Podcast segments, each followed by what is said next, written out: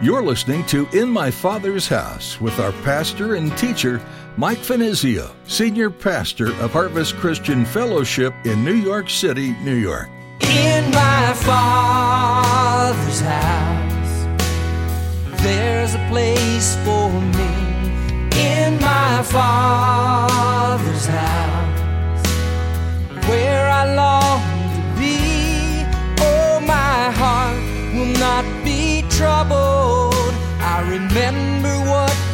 said. You'll return that I might live in my Father's house. we firmly established that this sword represented his word. Now, think about how appropriate this would have been. Because remember, the issue here is false religion. This is what the church at Pergamos was up against false beliefs, the philosophies of man. These were the things that were creeping into the church. And so, how would they overcome these things? Well, simply through the Word of God. Each and every congregation is met with trials, struggles, and hardships. From the struggles that members of a congregation face within or the congregation as a whole, struggle is no stranger. Perhaps the most dangerous of struggles a church can face is that of spiritual struggle or compromise. In today's message, Pastor Mike reflects on the compromise of Pergamos. In his study, you'll learn how such struggles can be avoided altogether by remaining faithful to God's Word, the sword that rightly divides truth. Now, here's Pastor Mike in the book of Revelation, chapter 2, as he begins his message Pergamos, the Compromising Church.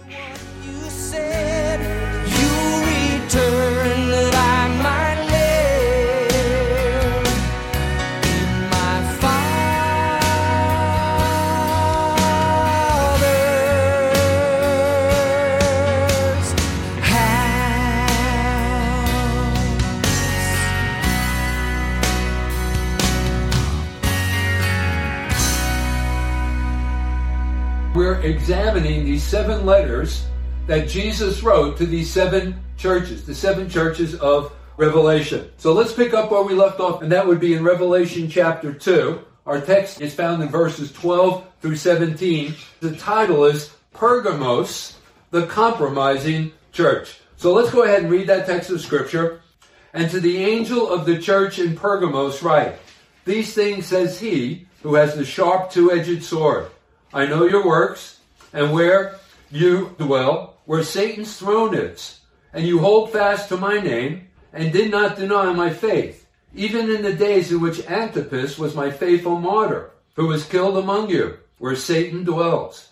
But I have a few things against you, because you have there those who hold the doctrine of Balaam, who taught Balak, that is King Balak, to put a stumbling block before the children of Israel, to eat things sacrificed to idols, and to commit sexual immorality. Thus you also have those who hold the doctrine of the Nicolaitans, which thing I hate. Repent, or else I will come to you quickly, and will fight against them with the word, uh, with the sword of my mouth. Now he who has an ear, let him hear what the Spirit says to the churches. To him who overcomes, I will give some of the hidden manna to eat, and I will give him a white stone, and on the stone a new name written, which no one knows except him who receives it. Now, it has been suggested that this particular church, the church of Pergamos, represented that period of church history from 313 AD to the rise of the papacy, which took place at 600 AD. And even as the first letter to the first church, that would have been Ephesus, chapter 2, in verse uh, 1, and then going forward, represented the first century church or the apostolic age, and Smyrna, the second letter that was sent to the second church, which was Smyrna, represented the second and third centuries, which was also known as the persecuted church. Pergamos represents that period of time that I've just mentioned, and it is uh, indicative of the compromising church. Now let's talk a little bit about the location of uh, Pergamos. Pergamos was the capital city of Mysia in the northeast of Asia Minor. And Paul passed through this province, we're told in Acts chapter 16, embarking at the port of Troas on his first voyage to Europe. And Pergamos was about 20 miles from the Mediterranean Sea.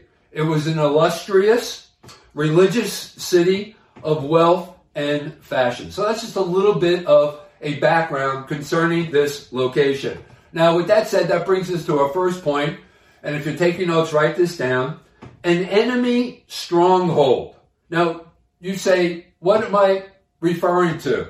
Well, notice there in verse 13, we are told that this location was where Satan's seat or Satan's throne was. So, Pergamos, as I've already suggested, was known chiefly for its religion and temples that were erected to worship Zeus, Aphrodite, and Aesculapius, the god of medicine, who was worshipped under the form of a serpent. And thus Jesus said that this church was located in the city where Satan's seat or throne is. That is, uh, the devil had a powerful stronghold.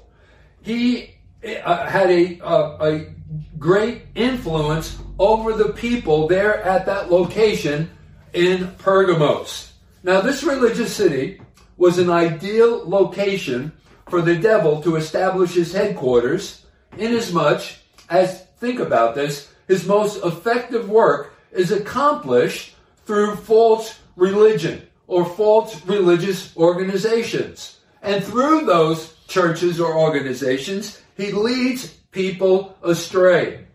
You know, because they offer an easy religion, a counterfeit substitute for righteousness. It's sort of like a feel good religion. It doesn't make any demands upon its followers. And so the enemy had a stronghold there, the devil did, in this city, Pergamos. Now that brings us to our second point, and that is unique difficulties. That is the unique difficulties that the members of this church had to deal with in their commitment and following through in their relationship with the Lord. Now, I think that it is significant.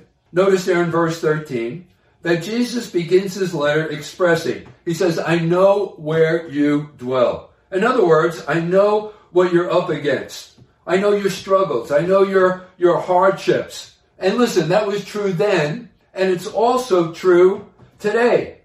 That is, Jesus knows about all of the struggles and the difficulties that you as well are going through in your commitment and following through with that commitment as members of his church, wherever that church may be uh, located. And for us, he knows our unique difficulties based right here in New York City.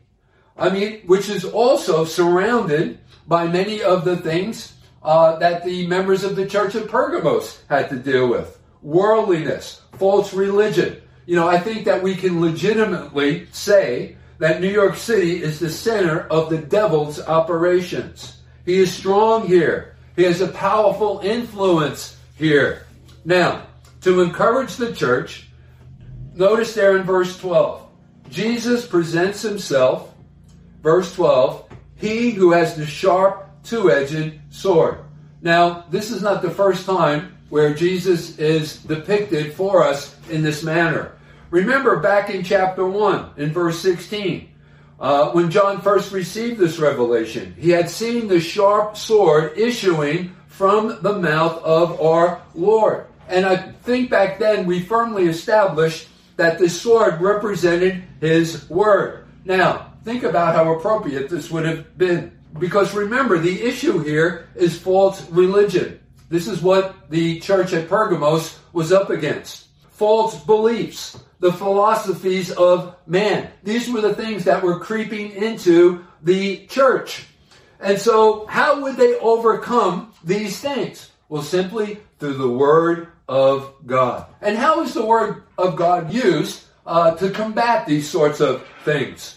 Well, sometimes it's used as an analytical critic of the mind and heart of man.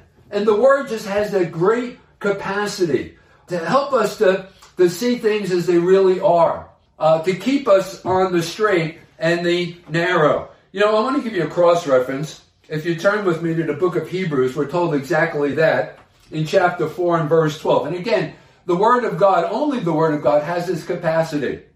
In verse 12, it says, For the Word of God is living and powerful and sharper than any two edged sword. That's that, there's that metaphor again. Piercing even to the division of soul and spirit, and of joints and marrow, and is a discerner of the thoughts and the intents of the heart. Now, this is very important because the Bible tells us that the heart is deceitfully wicked above all things, and who can know it? So that's one way that the word is used to combat, combat these sorts of things. And then other times, it's used as an instrument of warfare. Remember in the book of Ephesians in chapter 6 and verse 17, as a part of the list of the armor of God, uh, we are encouraged by Paul to take up the sword of the Spirit. That is to use it aggressively. So that's another way that we combat uh, false teaching and error, false religion. Also, I want you to think about this. It was our Lord's weapon when he was tempted by Satan in the wilderness. Remember, after he was baptized down at the Jordan by John the Baptist, he was led by the Spirit into the wilderness. And after 40 days and 40 nights of fasting, the devil came and began to tempt him. And there were three powerful uh, temptations, you know, offering him an easy way to go to redeem the world back unto uh, the Father. And so, uh, with each appeal that the devil made to our Lord, with each temptation, Jesus responds by using the word, and he says, It is written. Like, for example, he said, Man shall not live by bread alone. Thou shalt not tempt the Lord thy God. Thou shalt not worship or serve any other God but God alone. So the word, this is God's way to overcome satanic error and opposition. And that's what the folks there at Pergamos were up against. So what did they need to do? Well, they needed to faithfully set forth God's word. Listen, nothing but truth can defeat error. And we have this divinely inspired weapon of victory, and that is the Word of God. And so, therefore, let us use it fearlessly. Let us use it aggressively. Now, listen, when Jesus comes again, and it's recorded for us in Revelation chapter 19 and verse 15, upon his second coming, the church comes back with him to establish his kingdom upon the face of the earth. He'll use that word to smite the nations and to deal with all false teaching. Now we'll get we'll get into that actual event in one of our future studies down the road. Well, anyway, that brings us now to our third point, and that is a powerful testimony. And yes, the church at Pergamos did have a powerful testimony. So notice here in verse 13, Jesus goes on to commend them. Notice what he says there. He says, You hold fast my name. In other words, they maintained publicly a love and loyalty to Christ in the midst of all of this darkness and worldliness and Satan's crowd, his influence there. And Jesus appreciated the stand that they made, which, by the way, was no small thing. Because that commitment and stand that they made could draw persecution upon them. And, and as a moment, in just a moment, we'll see that that's exactly what happened. But notice in verse 13, in the latter part of verse 13, he says that you did not deny my faith. And so he praises them for their doctrinal faithfulness. My faith means your faith in me. That is the church's faith in Christ. Trusting him as, as Savior and as Lord. And of course, this included the practice of separation and purity and holiness. Now, also notice there in verse 13, there was one who died for his faith. And so his commitment cost him something. And we're introduced to, in our cast of characters, a fellow whose name was Antipas. You see that there in verse 13. Now, we really don't know anything about this fellow. except obviously he loved the Lord and he was martyred because of his commitment to Christ.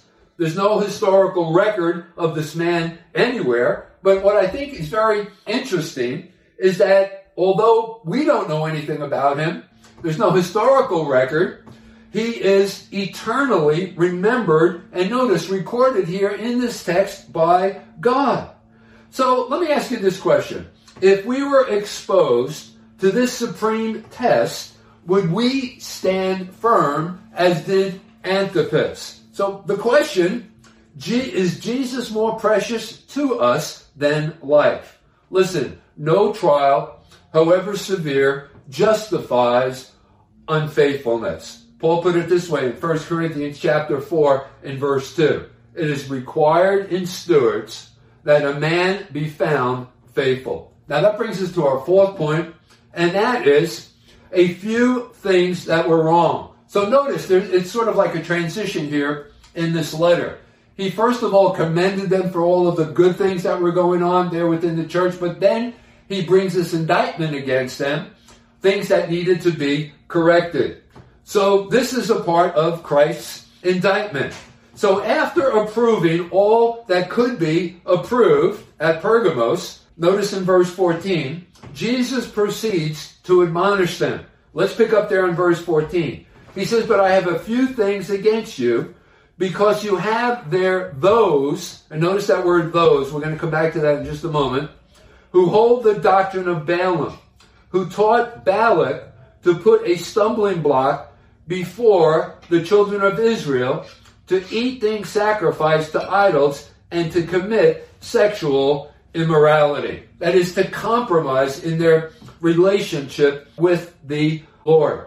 Okay, so again, I want you to notice that the assembly, that is the whole assembly there at Pergamos, is not charged with being one with the Balaamites, but apparently, and this is what they were guilty of, they tolerated them in their midst. They tolerated them when they should have tried them. I mean, all of this stuff that was creeping into the church was going on right under their noses. But they didn't do anything about it. They allowed this to go on. Now, what was the danger in all of this? Well, the result, of course, would have been minimizing sin reducing the church's spirituality to a subnormal state. Remember, uh, Paul tells us in the book of Galatians in chapter 5 and verse 9, a little leaven leavens the whole lump. And in the scripture, leaven always represents sin. If we tolerate sin, even a little sin, you know, it has a, a way of compounding and snowballing and it has that kind of a domino effect until it, it permeates the whole lump, the whole uh, church. Now, I guess we ought to talk some about who was this fellow that's named here, Balaam, and what sin does he represent? Well, his history is actually recorded for us in the Old Testament in the book of Numbers over a period of four chapters. Uh, that would be Numbers chapter 22 through 25. Let me just summarize for you those things that are recorded of him there. Balaam was someone who had the gift of prophecy. He had God's word in his mouth. But his heart was possessed with a satanic covetousness for the honors and rewards of this world. You know, he, he was probably someone who was, yes, endowed by God, may have started off well and good, but somehow, some way, during some period of time, he turned and he began to make merchandise of the gifts that God had given him. He began to make merchandise of the gospel, prostituting it for gain. Now, some further background. Notice also in our cast of characters, we're introduced to this fellow whose name was Balak, there in verse 14. Now, this is a reference to King Balak of Moab. He was the king of the Moabites. And he offered Balaam a sizable fee to curse Israel, who was about to cross over the Jordan into his land. And Balak feared Israel. And listen, he had every right to fear Israel. Remember, God was going before his people Israel uh, to conquer and defeat all of the enemies there in the land of Canaan, the land that God had promised them. So he was going before them, and every enemy that they came up against in conquering that land was defeated by Israel by the hand of the Lord. So he had some legitimate reasons to be concerned uh, about.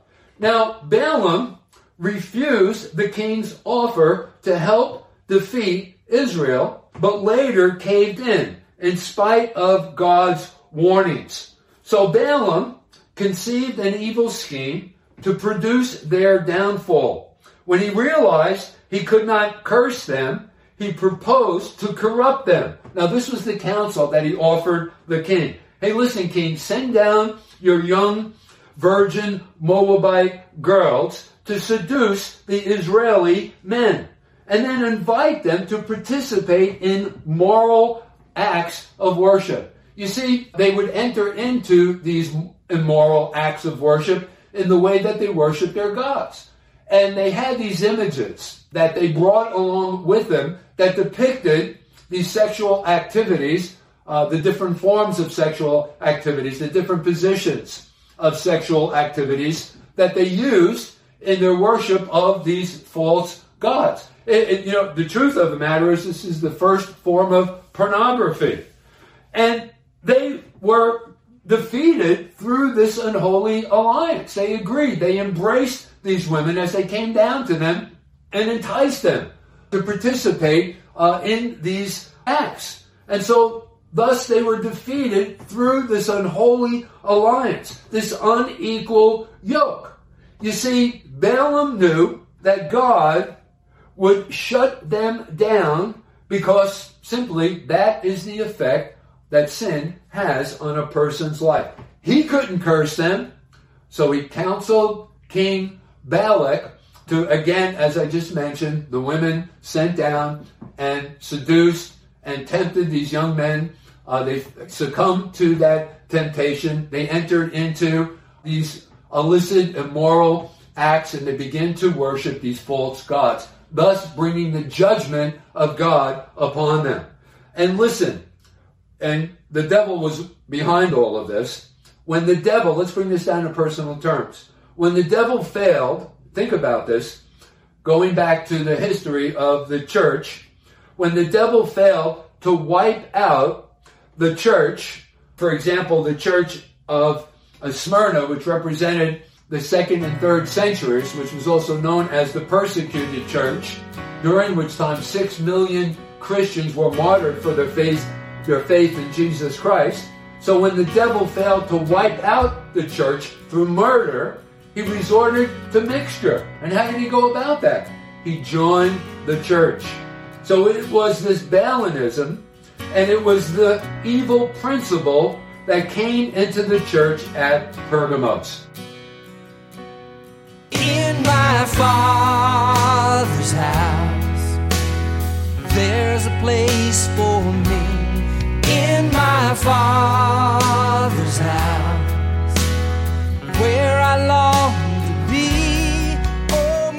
The book of Revelation is filled with symbols and numbers and pictures that seem beyond comprehension, yet each one has a purpose and meaning. This book takes you into the end of the world, the time when Jesus will return to redeem the earth and rid it once and for all of evil. It's a time that may be sooner than you think, and that's why we're so glad you joined us today to study this important final book of the Bible on In My Father's House. If you'd like to hear more teachings from this series in Revelation, or if you want to explore Pastor Mike's studies in the other books of the Bible, just visit harvestnyc.org. You can also subscribe to our podcast on your favorite podcast app. That way, you'll be notified each time we post a new edition of the show. We want to meet you too. If you're going to be in Midtown Manhattan, come join us this Sunday for worship at Harvest Christian Fellowship. You'll be able to reserve your seat and get directions at harvestnyc.org or join us virtually. We're streaming each Sunday and Thursday, so everyone has the chance to attend and worship as a community of believers. That website again is harvestnyc.org. As we wrap up our time with you today, we'd like to let you know that we're praying for you. You are a valued listener, and we're grateful to have you tuned in to learn about the love of God from the pages of Scripture. With that, our time with you is coming to an end. Join us next time for another edition of In My Father's House. There's a place for